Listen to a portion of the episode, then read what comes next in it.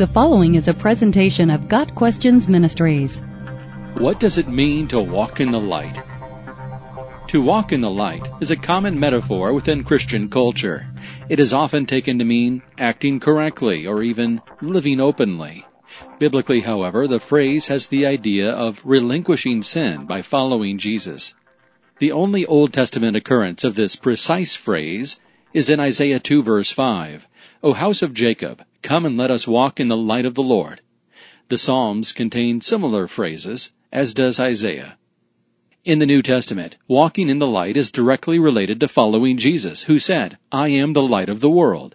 He who follows me shall not walk in darkness, but have the light of life. John 8 verse 12.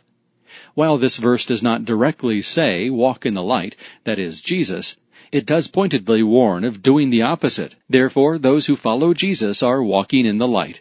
To walk is, in short, to live one's life. One's lifestyle, or way of life, can be considered a walk. The word also indicates progress. Walking is related to growth. It is taking steps toward maturity. Light in the Bible can be a metaphor for life, happiness, righteousness, or understanding. The Bible is clear that light comes from the Lord God, the Father of the heavenly lights. James 1 verse 17. He is the opposite of evil. Putting it all together, walking in the light means growing in holiness and maturing in the faith as we follow Jesus.